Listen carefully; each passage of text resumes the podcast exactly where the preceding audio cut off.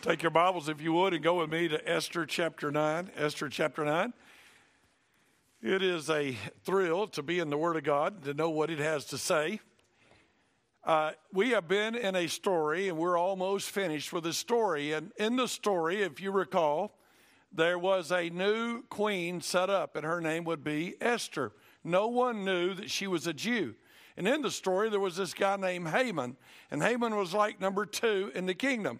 And he loved his power, and he loved who he was. And everybody respected him but Mordecai, the Jew. And Mordecai, the Jew, didn't show him the respect he wanted, and he wanted to get rid of Mordecai.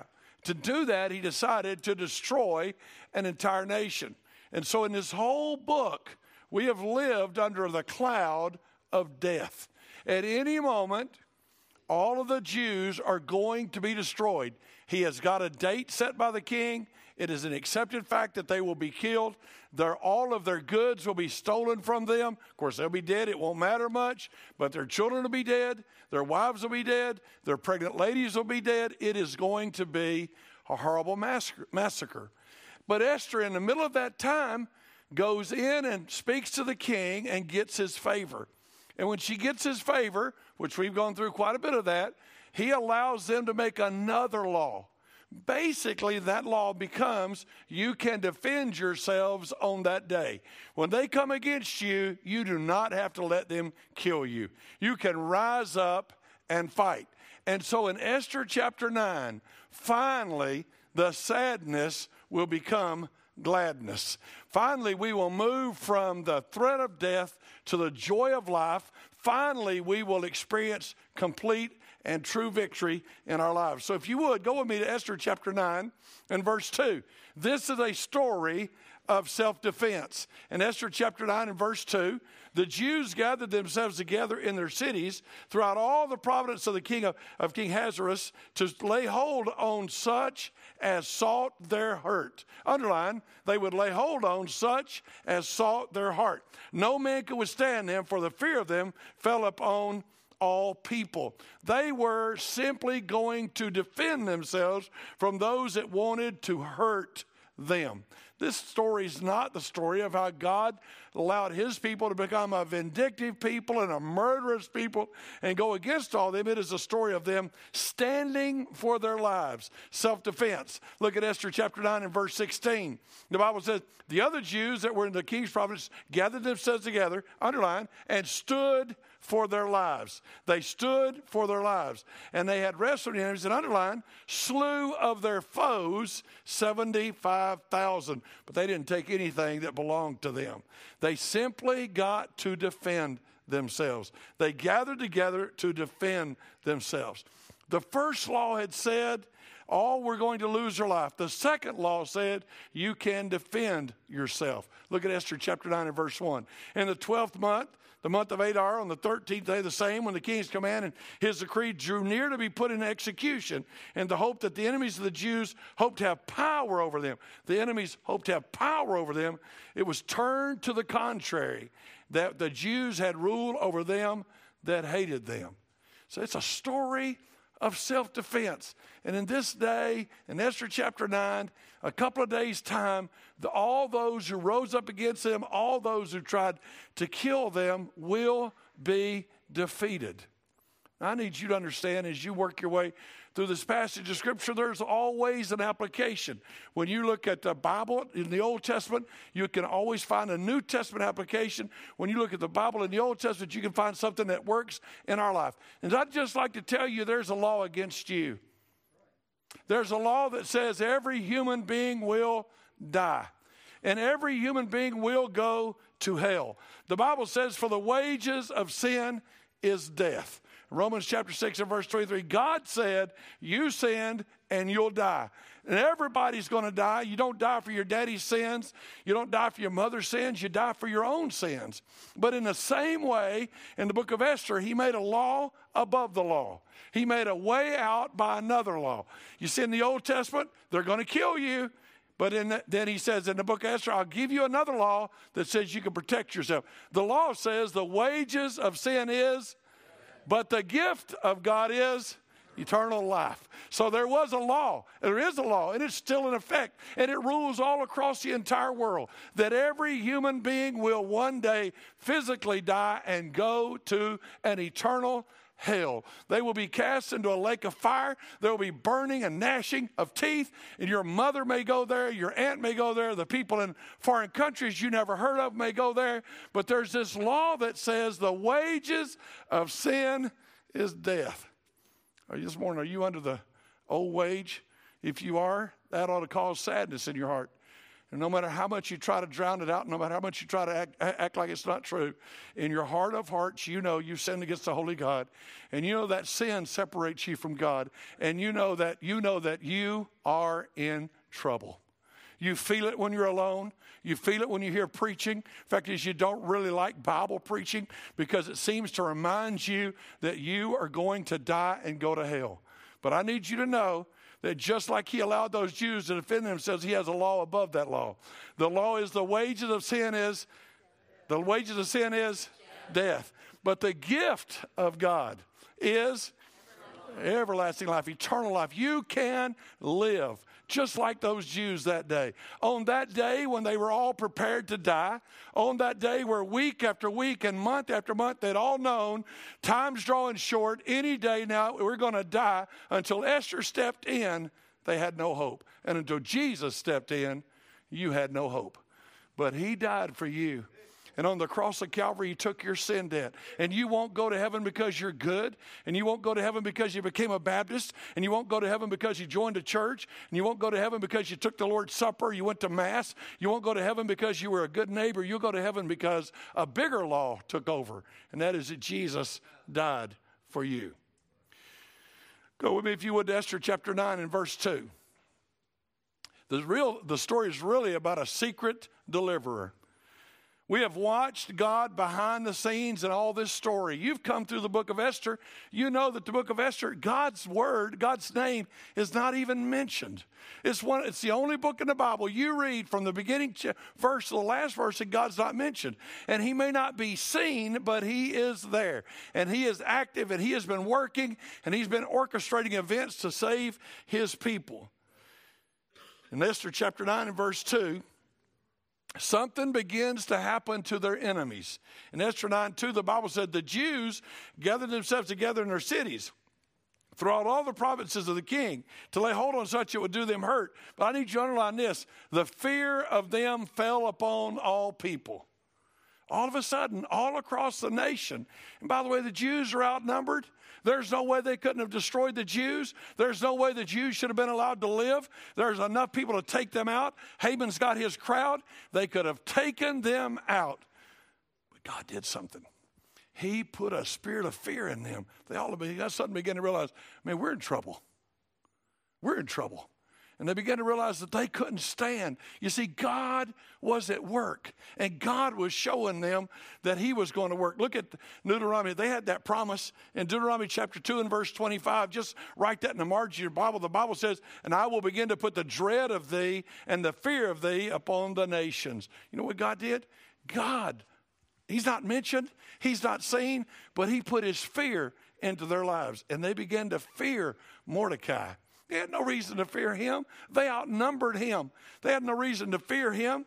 They could have defeated him, but God placed a fear in them. Esther chapter 9, verse 3, last part of the verse. The fear of Mordecai fell upon them.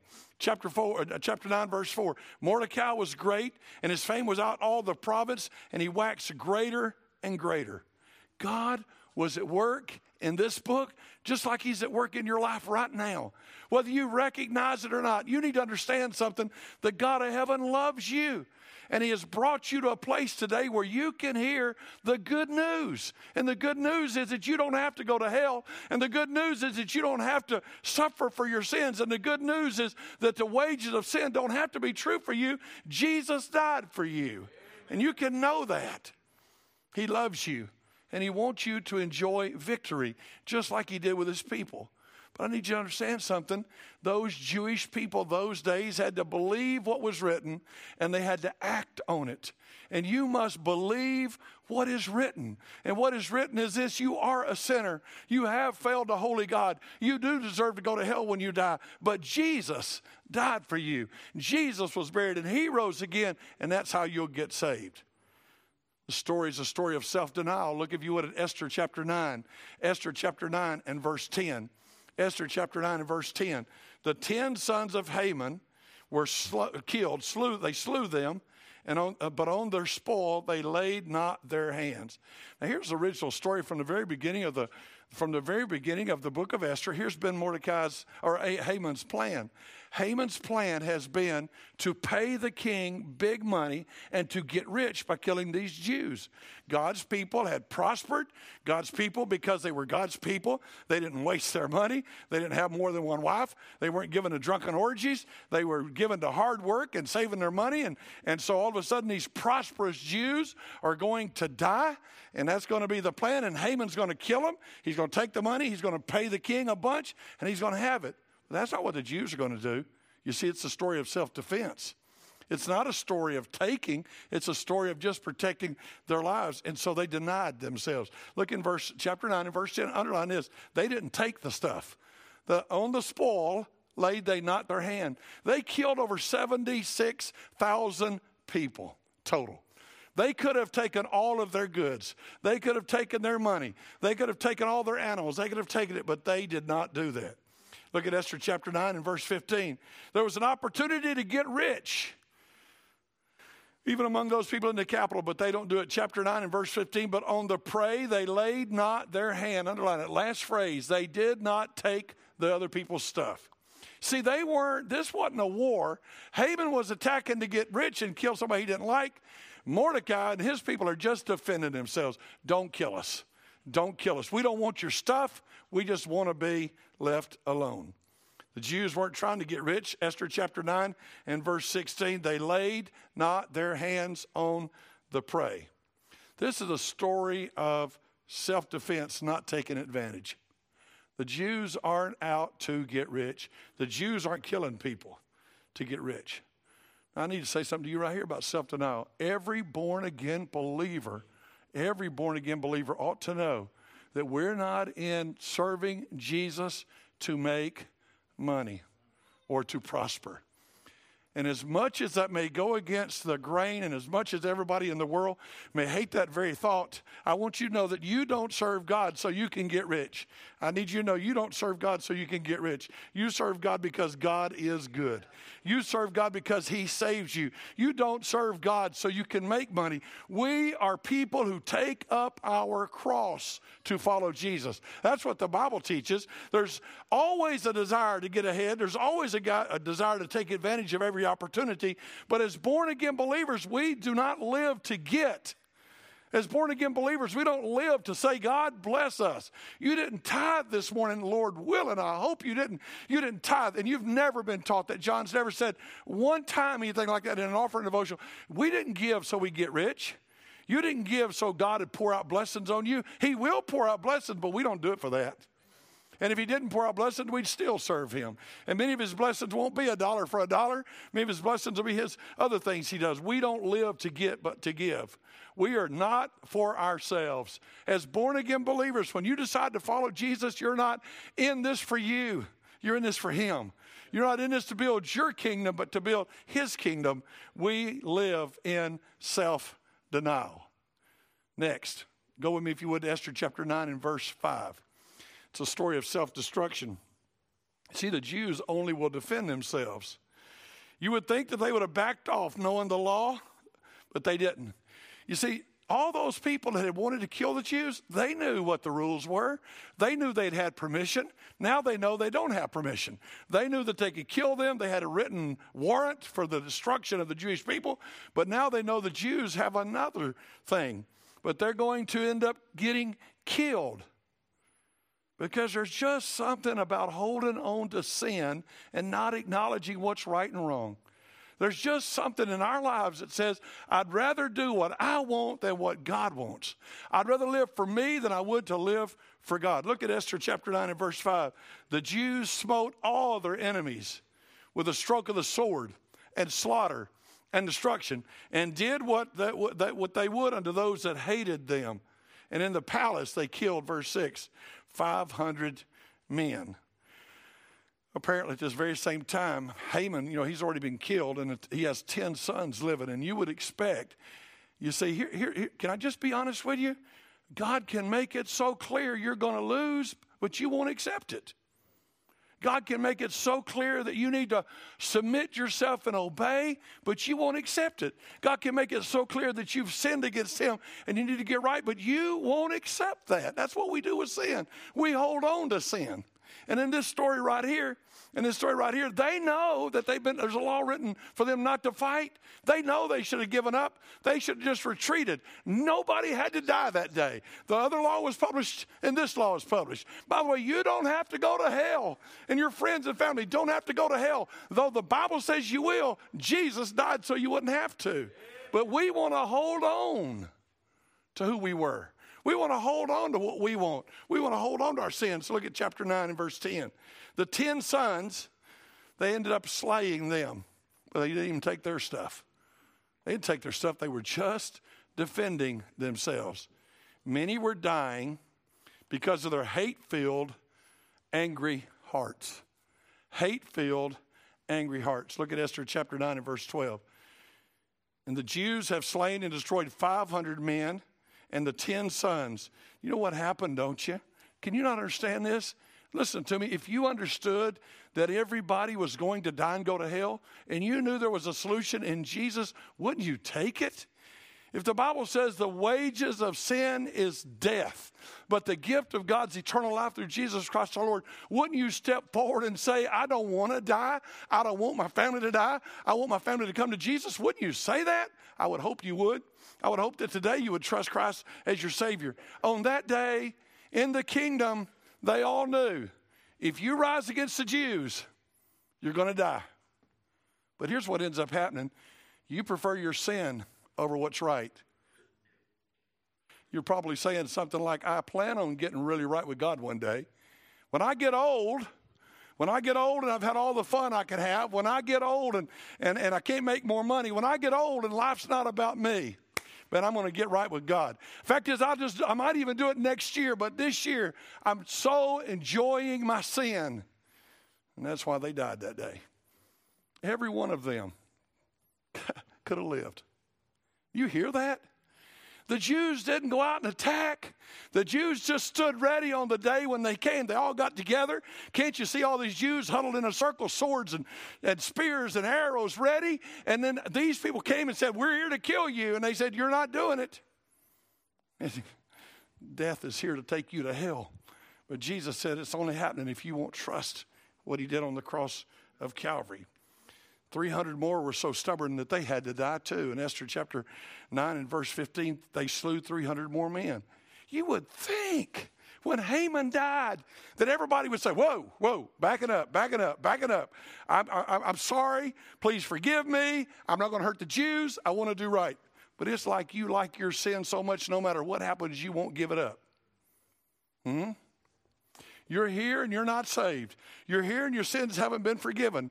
You're here and you're thinking to yourself, I am a good guy. I've done what's right. I, am a good neighbor. But you won't trust. Other people died all over the country. Esther chapter 9 and verse 16, they gathered themselves together. They stood for their lives, and 75,000 men ended up dying. In the middle of the story, we found a shouting declaration. Look at Esther chapter 9 and verse 13. Haman couldn't succeed, and now the 10 sons can't succeed. It says in Esther 9 13, the last part, let Haman's 10 sons be hanged upon the gallows. Can I remind you that these gallows are like 75 feet tall? Can I remind you that all over the city, everybody going by would have been like, wow, that's where they hung Haman. That's where the 10 sons were. Isn't that where they were going to hang Mordecai? But man, they, the tables have turned. The tide has changed. Something's different going on. It was like, wake up. But they didn't wake up. This was a show of power and how the enemy has been defeated. It's a warning to any that would continue to fight. Haman's down. Now his 10 boys are down. Everyone could see and spread the news. Haman's cause has failed, and all associated with it are cursed. Can I just tell you that the cross and the empty tomb are a shouting declaration? They say, There's an enemy who would take you to hell. There's an enemy that would see you burn in hell forever. He rises against Christ. He brings against you death. He brings against you destruction. He wants you dead.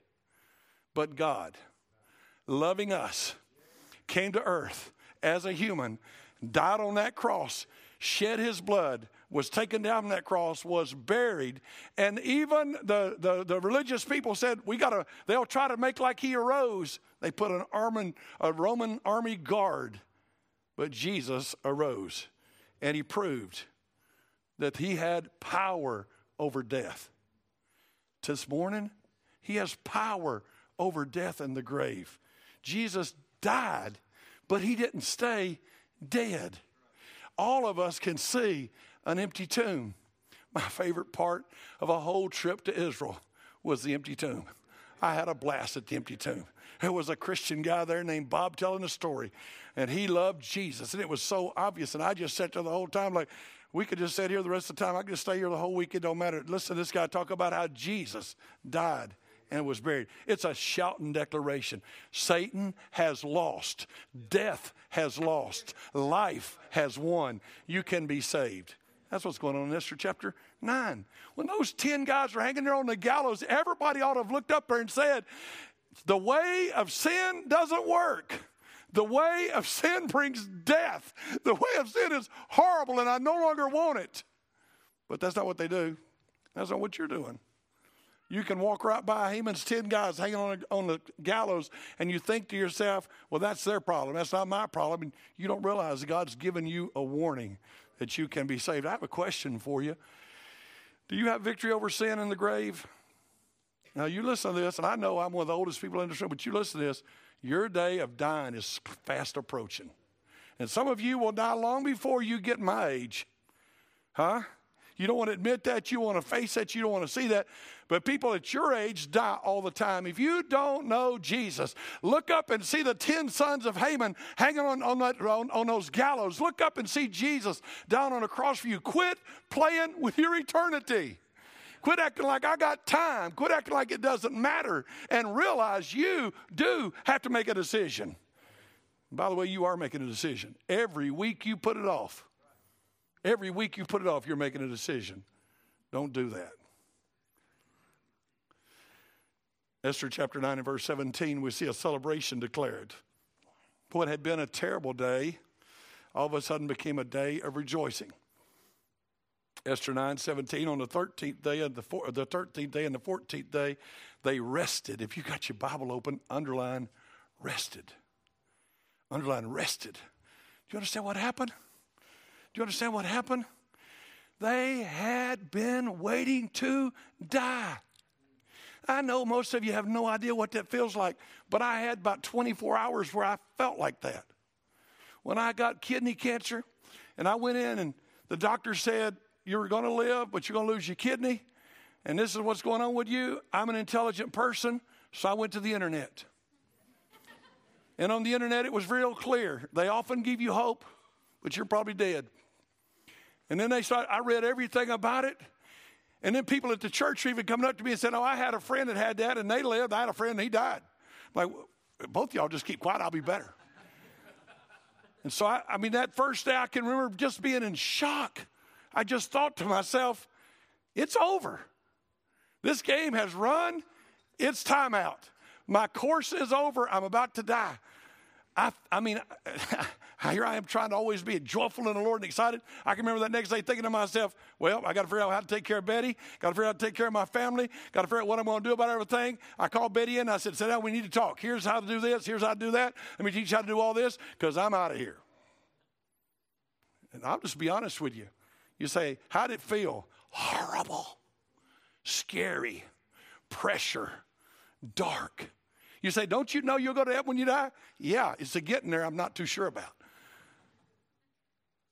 But here's the deal. Here's the deal. They've been living with that. They've been living with that. They've been told they're going to die. They even were told they were going to get to defend themselves, but how was how's that going to go? What if they come against you with a half a million soldiers, not 75,000 soldiers? And they turned it into a day of rest, and look at it, and they made it a day of feasting and gladness. Whoa, glory to God, we were going to die. Let's have a party. We're not dying. We're going to make it through. And on the 13th, verse 18, 13, 14, and 15th day, they rested and they feasted, and it was a glad day. In verse 19, it was such a glad day, they had Christmas. Look at your Bible, verse 19, a day of gladness and feasting, good day. And they sent portions to one another. I mean, they're like, we're still here. I got a little extra. You don't have some. I'm sending you some. I, I, you don't have it. I'm sending you. Hey, let me send you a small little gift to tell you, woo, woo, we're going to live. We're going to live. It's good stuff. They were able to rest from all the pressure of impending death. They were in celebration of their salvation from their enemies. Verse 9, chapter 9, verse 22, they ate, they sent gifts, and they helped the poor. Look at verse 22. They rested as in the day as the days wherein the Jews rested.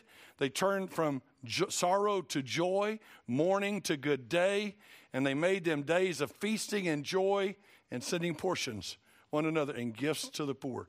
That's what happens when you truly understand salvation. That's what happens when you truly understand salvation. You don't have to worry. You don't have to lay down at night and wonder if I don't wake up, what happens to me. You don't have to wonder about if I get sick, what happens to me. You don't have to wonder about that. You can know for a fact that if you die, you'll be in the presence of God. It'll be a blessing for your family to know that. It's a time to give thanks. You were going to die, but you will now live. You were under the sentence of death, but you now have life. And they were to never forget that. Look at Esther chapter 9 and verse 27. They were to keep these two days every year. It was a memorial. And here's the truth we should never forget what God's done in our lives. Now, I got saved in 1962. So 62 plus 50 is like 12, right? I mean, I've been saved a long time. And it's easy to kind of get used to being saved. It's easy to kind of get used to the fact that you'll go to heaven when you die. But here's what the Bible says you need to be celebrating. You need to know for a fact you're going to go to heaven when you die. You need to be going, Glory to God, I'm going to go to heaven when I die. Glory to God, I'm ready to meet God. Are you able to do that? Can you, with confidence, say, When I die and whatever happens after that, I'm all right? The Lord is taking care of me. Now, I want to give you a spiritual discussion before we close, if I could. You don't have to look these verses up, but in John 3:18, you, just like the Jews, were marked to die. Everybody in the room needs to understand that. The Bible says in John chapter 3 and verse 18, if you uh, underline that later in your Bible, it says this it says, He that believed not is condemned already. Someone told you that when you get to heaven, they're going to weigh your good stuff and your bad stuff. And as long as your good stuff weighs out, outweighs your bad stuff, you're going to get to go to heaven. Totally not in the Bible. Totally not true. Totally a lie made up by religious people and good moral people. Here's what the Bible says you're already marked to die. What you don't realize is there's already a UPS sticker on you that says, Origin here, Final Destiny, Hell, Lake of Fire. Already marked already marked. You're already in the system. They send out the notes and say you want to keep up with where you are.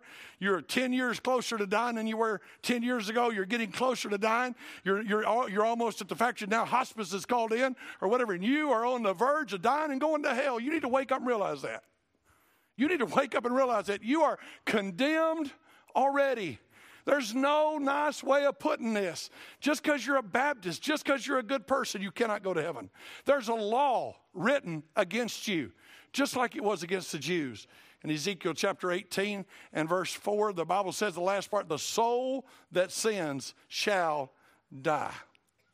But you need to know just like there was a law written against those Jews in the book of Esther, and God allowed there to be another law written that was more powerful, there's another law written for all of us. In Hebrews chapter 12 and verse 2, looking unto Jesus, the author and finisher of our faith. You know what Jesus did? He sat down and said they deserve to go to hell. They deserve to pay for their sins, but I'll write a plan. And in my plan, I'll take their sin. And in my plan, I'll take their suffering. And in my plan, I'll give them new life. And he wrote this plan. And then he said, I just won't write a plan. I'll finish the plan. And Jesus died on the cross and paid your sin debt. Who, for the joy set before him, endured the cross, despising the shame, and he sat down because he was finished. You can be saved. Your day of mourning can be turned to joy. For a believer, death has lost its sting because we have eternal life. Do you know? Do you know? Are you sure what's going to happen with you? When the dreaded words are stated, you can take him home now. When the dreaded words are stated, she has cancer. When the dreaded words are stated, we don't have much hope. A born again believer can have hope. But if you're not born again, you're still under the curse. The wages of sin is death. But, but, the gift of God is eternal life. Would you trust Him today? Would you be saved? Would you quit messing around? Would you quit being religious? Would you quit being Baptist? Glory to God, quit it. Get saved. Know that your sins are forgiven. Know that you're going to heaven when you die.